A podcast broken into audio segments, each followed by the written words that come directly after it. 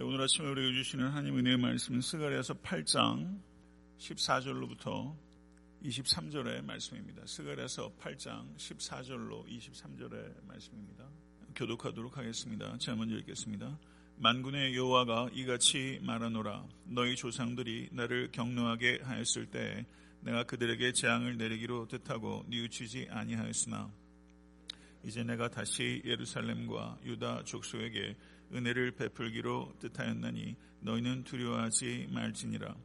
너희가 행할 일은 이러하니라. 너희는 이웃과 더불어 진리를 말하며 너희 성문에서 진실하고 화평한 재판을 베풀고 마음에 서로 회하기를 도모하지 말며 거짓 맹세를 좋아하지 말라. 이 모든 일은 내가 미워하는 것이니라. 여호와의 말이니라. 만군의 여호와의 말씀이 내게 임하여 이르시되 만군의 여호와가 이같이 말하노라. 넷째 달의 금식과 다섯째 달의 금식과 일곱째 달의 금식과 열째 달의 금식이 변하여 유다 족속에게 기쁨과 즐거움과 희락의 절기들이 되리니 오직 너희는 진리와 화평을 사랑할지니라. 만군의 여호와가 이와 같이 말하노라. 다시 여러 백성과 많은 성읍의 주민이 올 것이라. 이 성읍 주민이 저 성읍에 가서 이르기를 우리가 속히 가서 만군의 여호와를 찾고 여호와께 은혜를 구하자면 나도 가겠노라 하겠으며 많은 백성과 강대한 나라들이 예루살렘으로 와서 만군의 여호와를 찾고 여호와께 은혜를 구하리라. 만군의 여호와가 이와 같이 말하노라. 그날에는 말이 다른 이방 백성 열명이 유다 사람 하나의 옷자락을 잡을 것이라. 곧 잡고 말하기를 하나님이 너희와 함께 하심을 들었나니 우리가 너희와 함께 가려 하노라 하리라 하시리라. 아멘. 하나님의 말씀입니다. 네, 8장의 말씀을 보게 되면 가까운 미래에서 먼 미래로 진전되며 하나님의 연속적인 축복들이 기록되어 있는 말씀이라고 할 수 있습니다. 14절에서부터 17절의 말씀을 보게 되면 만군의 여호와가 말하노라 전에 너희 조상들이 나를 경노하게 하였을 때 내가 그들에게 재앙을 내리기로 뜻하고 뉘우치지 아니하였으나 이제 다시 내가 예루살렘과 유다 족속에게 은혜를 베풀기로 뜻하였나니 너희는 두려워하지 말지니라. 아멘. 이렇게 말씀합니다. 아, 은혜를 받는 것 그리고 은혜를 회복하는 것이 최고의 축복인 줄 믿습니다. 혹시 은혜를 상실할 채 지금 살아오고 계시지는 않습니까? 사모하는 자에게 하나님께서 은혜를 부어주실 줄로 믿습니다. 창세기 24장 12절을 보게 되면 아브라함이 사랑했던 종 엘리에셀이 이렇게 간구하는 대목이 나옵니다. 우리 주인 아브라함의 하나님 여호와여 원하건대 오늘 나에게 순조롭게 만나게 하사 내 주인 아브라함에게 은혜를 베푸시옵소서. 이렇게 기도해요. 충성된 종입니다. 내 주인 아브라함에게 은혜를 베푸시옵소서. 나를 위하여 하나님께 누군가가 은혜를 베풀어 주시옵소서라고 기도하는 사람이 있다면 그것 얼마나 기쁜 일입니까? 그리고 내가 누군가에게 하나님께서 은혜를 베풀어 주실 것을 위하여 간구하는 것 이건 참 귀한 일이라고 할 수 있습니다. 모쪼록 여러분에게 하나님께서 은혜를 베풀어 주시기를 간구합니다.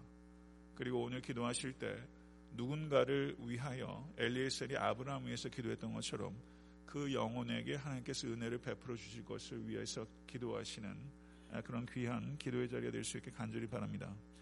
하나님께서 이스라엘 민족에게 은혜를 베풀어 주시사 애굽 민족으로부터 자유케 하셨고 하나님께서 그리스도인들 그리고 여러분과 저를 위해서 큰 은혜를 베푸사 죄와 사망에서 건져 주신 줄로 믿습니다. 하나님께서는 은혜 베풀 자에게 은혜를 베풀어 주시는 주권적인 하나님이십니다. 전적으로 무가치하고 무능력하고 무자격한 죄인임에도 불구하고 하나님께서 크신 은혜로 우리들이 받아 마땅한 징벌 대신에 우리가 받을 수 없는 은혜를 큰 선물로 주셨습니다. 그것을 로마서 4장 4절에서 5절은 말하기를 일하는 자에게는 그 삭시, 삭시 은혜로 여겨지지 아니하고 보수로 여겨지거니와 일을 아니할지라도 경건하지 아니한 자를 의롭다 하신 이를 믿는 자에게는 그의 믿음을 의로 여기시나니 아멘. 네, 성도 여러분, 로마서 4장 5절의 말씀 다시 한번 제가 봉독하겠습니다. 이를 아니할지라도 경건하지 아니한 자를 의롭다 하시는 이를 믿는 자에게는 그의 믿음을 의로 여기시나니 아멘. 여러분 잘 아시는 영국의 마틴 로이드 존슨 목사님은 성경 전체에서 가장 중요한 구절은 로마서 4장 5절이다. 이렇게까지 표현했어요. 왜 그렇게 말했을까요? 복음의 핵심이 로마서 4장 5절에 있기 때문입니다. 이를 아니할지라도 경건치 아니한 자를 하나님께서 의롭다고 인정해 주셨습니다. 믿으십니까? 이 말씀은 하나님께서 우리들을 의롭다 여겨주시는 것은 우리의 행위로 인한 것이 아니라 전적인 하나님의 은혜로 말미암은 것이기 때문입니다. 성도 여러분, 사람을 변화시키는 것, 그리고 우리의 삶이 변화되는 것은 의지로 되는 것이 아니라 은혜로 되는 줄로 믿습니다. 인생에서 정말 중요한 것, 우리가 노력해서 취득하는 것들이 있죠. 뭐 운전면허도 취득하고 뭐 노력해서 취득하는 자격증들도 많이 있어요. 그러나 인생에서 정말 중요한 것은 취득하는 것이 아니라 선물로 주어주는 것입니다. 은혜로 주어지는 것입니다. 하나님께서 우리를 은혜로 구원하시고 은혜로 회복시키시고 은혜로 죄를 이기게 하시고 은혜의 통로로 살아가게 하시는 것입니다. 아멘. 믿으십니까? 창세기 40장 14절을 보게 되면 하나님께서는 요셉과 함께 하시고 그에게 인자를 더하사 간수장에게 은혜를 받게 하심에 이렇게 언급하고 있습니다. 예, 은혜란 말이 카리스란 말인데요. 이 카리스란 말의 어원은 매력이라는 뜻과 연관이 있습니다. 성도의 매력도 은혜요. 교회의 매력도 은혜입니다. 은혜가 요셉에게 차고 넘쳐서 간수장에게 이른 것처럼 여러분의 삶 전체를 통해서 은혜가 차고 넘쳐서 여러분 주변에 있는 사람에게 은혜가 파급될 수 있는 그 같은 복된 인생 살아가실 수 있게 간절히 축원합니다. 모쪼로 에타한테 섬기는 교회 은혜가 차고 넘쳐서 은혜의 강물을 이루고 그리고 놀라운 생명의 역사들이 이 교회를 통해서 나타나게 되기를 간절히 간구하고 그렇게 될 줄로 믿습니다. 모쪼로 은혜를 간구하십시오. 시시때때로 이 모양 저 모양으로 하나님께서 우리에게 은혜를 부어 주십니다. 오늘 하루도 시시때때로 이 모양 저 모양으로 은혜를 경험하시는 여러분의 삶이 되실 수 있게 되기를 주님의 이름으로 간절히 축원합니다. 약속 뒤에 이어지는 말씀을 한번 보시기 바랍니다. 16절, 17절 말씀 한번 보시죠. 다시 한번 읽겠습니다. 너희가 행할 일은 이러하니라. 너희는 이웃과 더불어 진리를 말하며 너희 성문에서 진실하고 화평한 재판을 베풀고 마음에 서로 해하기를 도모하지 말며 거짓 맹세를 좋아하지 말라. 여기에 명령이 몇 가지가 나오고 있어요? 네 가지가 나오고 있어요. 앞에 있는 14절과 15절에서는 하나님께서 우리에게 주신 약속이에요. 뭘 약속하셨어요? 은혜를 회복시켜 줄 것이다. 그렇죠? 하나님께서 약속하셨어요. 약속 뒤에 명령이 따라옵니다. 성경의 하나님은 항상 이렇게 이야기를 하세요. 우린 약속 뒤에 명령이 따라와요. 그런데 하나님께서 은혜를 회복시키겠다고 말씀하시고 이스라엘 백성들에게는 윤리를 회복하라고 명령하고 계신다는 거예요. 은혜를 회복시켜 줄 것이다. 너희는 윤리를 회복하라. 이렇게 말하고 있습니다. 아, 요한일서 말씀을 보게 되면 우리가 사랑함은 그가 먼저 우리를 사랑하셨음이니라. 아멘. 우리가 사랑함은 그가 먼저 우리를 사랑하셨음이니라. 이 말씀은 하나님의 사랑에 사랑으로 응답하라는 말씀인 줄로 믿습니다. 하나님의 광대하신 사랑은 우리를 사랑으로 초청하는 것입니다. 여기에서 이 네 가지 명령, 이 명령은 이렇게 요약할 수 있습니다. 진리를 말하고 사랑으로 증명하라 라는 뜻이에요. 진리를 말하고 사랑으로 증명하라. 에베소서 4장 15절의 말씀을 한번 찾아보시기 바랍니다. 에베소서 4장 15절 말씀.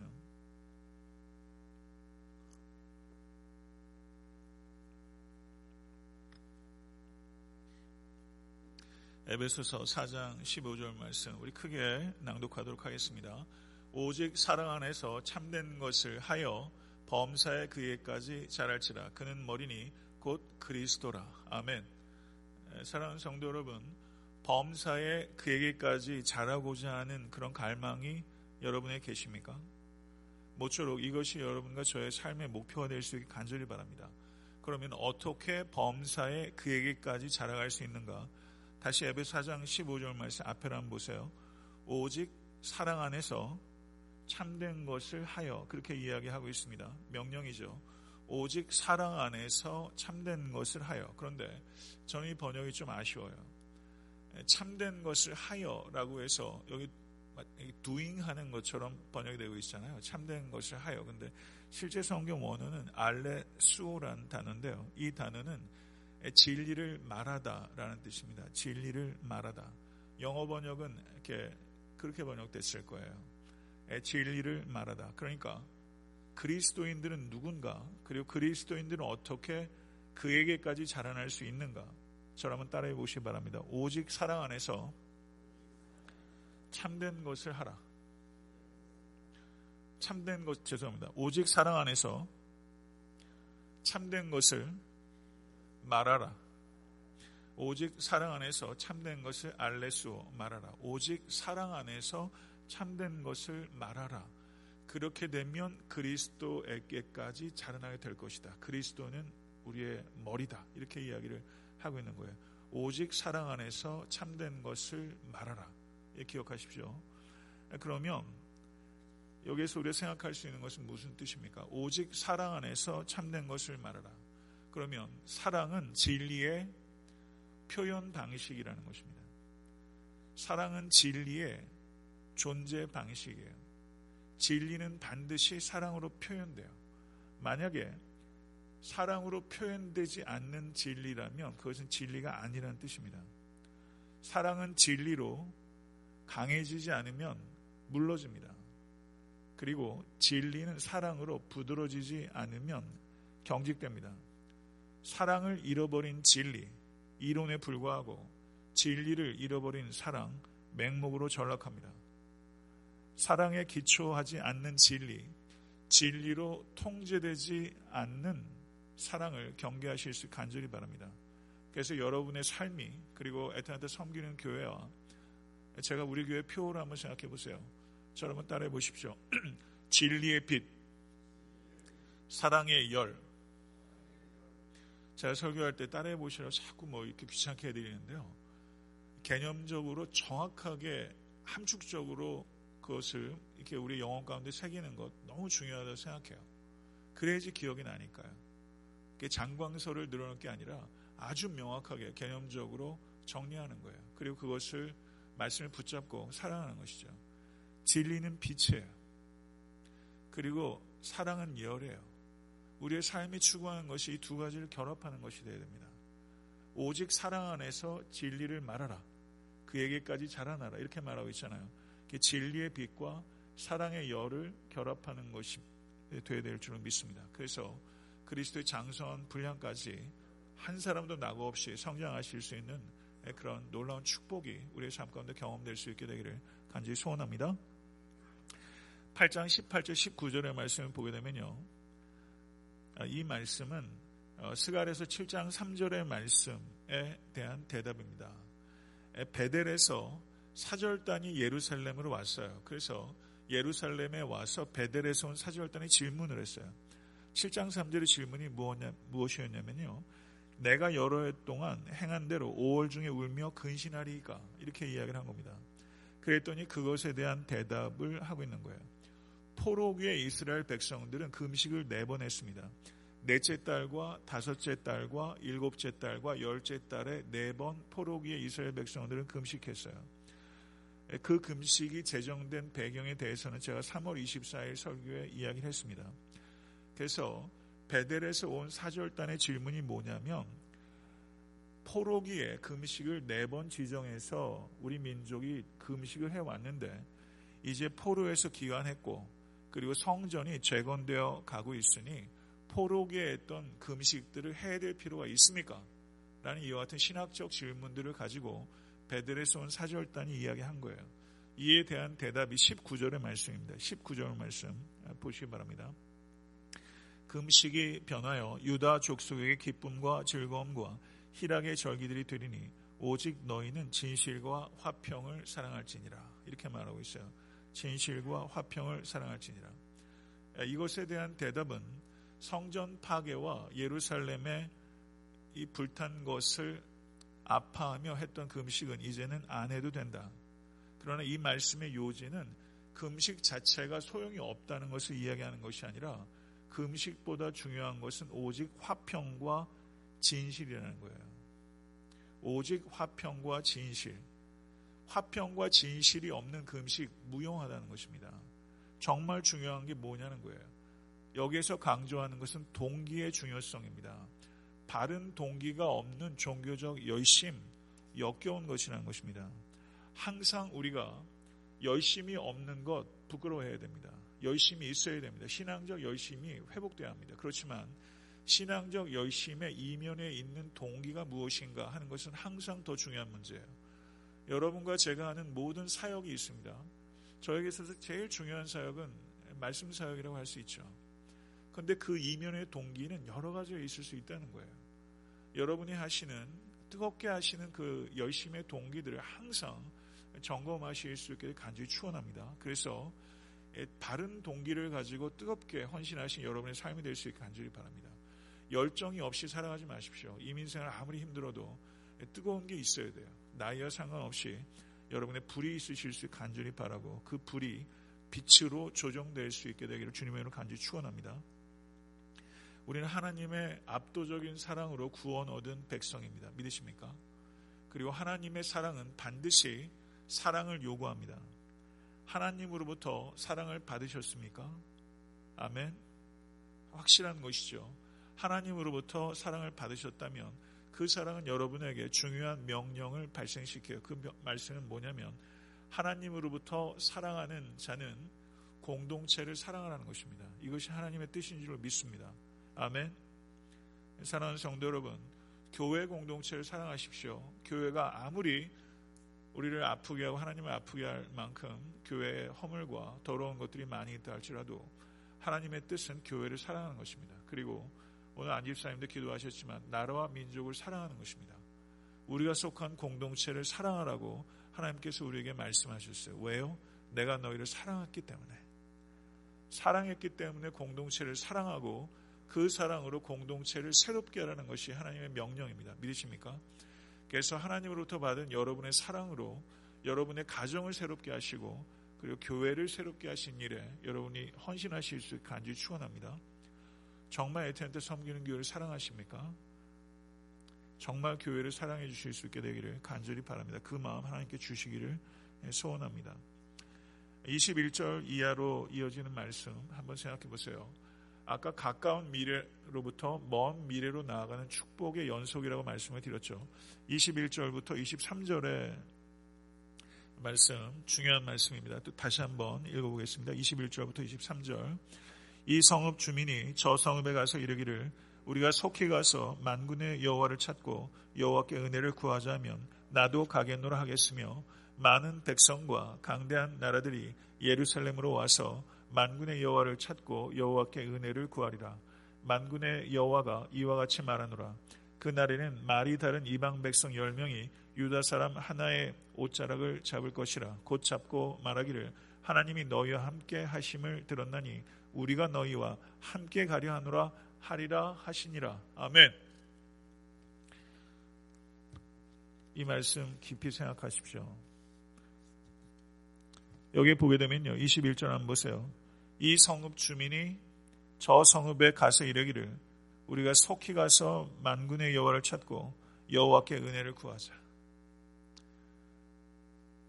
선교사잖아요. 그렇죠. 이 성읍에서 저 성읍으로 가서 저희가 다음 주에 제가 교회 신은상 장로님하고 제프 집사님과 같이 아마존에 가고 7월 달에 또 파라과이를 또 저희 단교 선교팀이 가고 또 7월에 제가 남미신학교 또 강의를 하러 가는 거죠.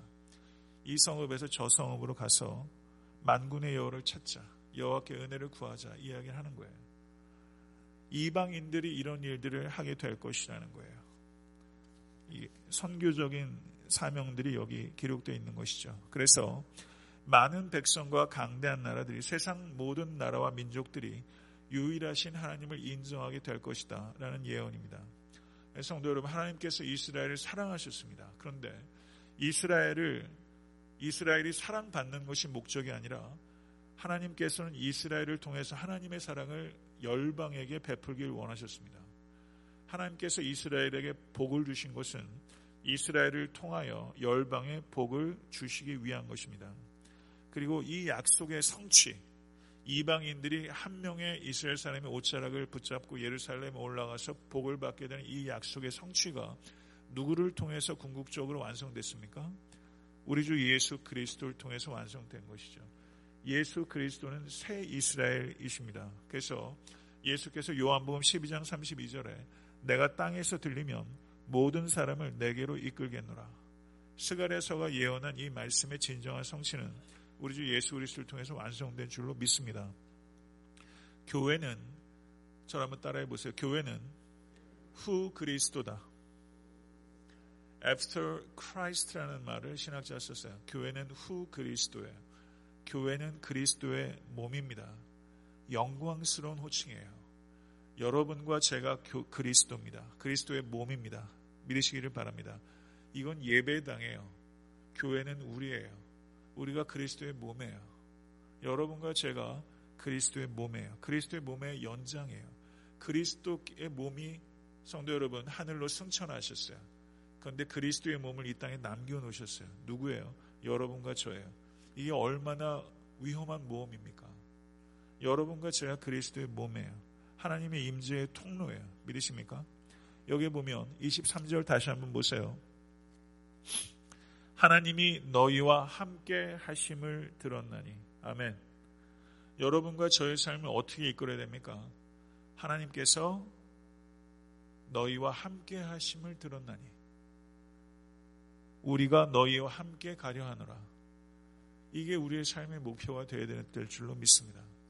하나님께서 에트한테 섬기는 교회와 함께 하심을 들었나니 우리가 너희와 함께 하나님께로 가겠노라.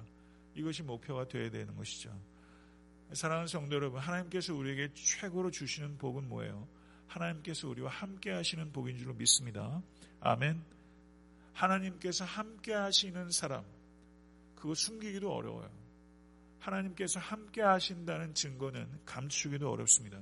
모쪼록 여러분과 저의 삶에 하나님께서 함께 하신다는 증거들이 뚜렷하게 나타날 수 있게 간절히 바라고 많은 사람들이 여러분의 삶을 통해서 그 증거를 보고 하나님께로 인도하심을 받는 축복들이 임할 수 있게 되기를 간절히 소원합니다.